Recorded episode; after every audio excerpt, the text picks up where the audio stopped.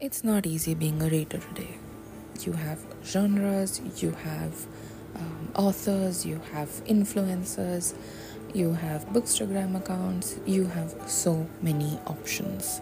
You have the option to read a physical book, you have the option of a Kindle, you have audiobooks, and I'm sure someday we'll figure out a way to do video books, although that's just probably movies.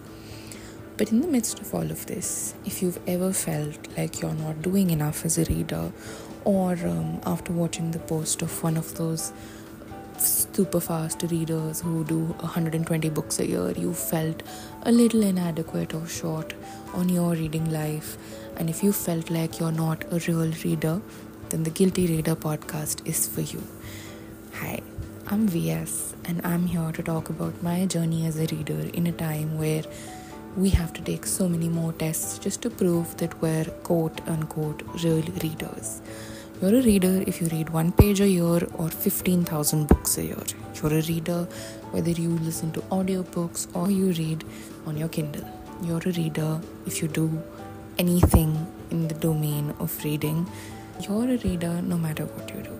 And so I'm here to share my experience as a reader in a world that's so absorbed with the guilt and shaming of being a real reader that, that you just feel too overwhelmed to pick up a book. I know I have. And so, here on this journey, join me as I talk about my experiences as a reader and share how I feel as a guilty reader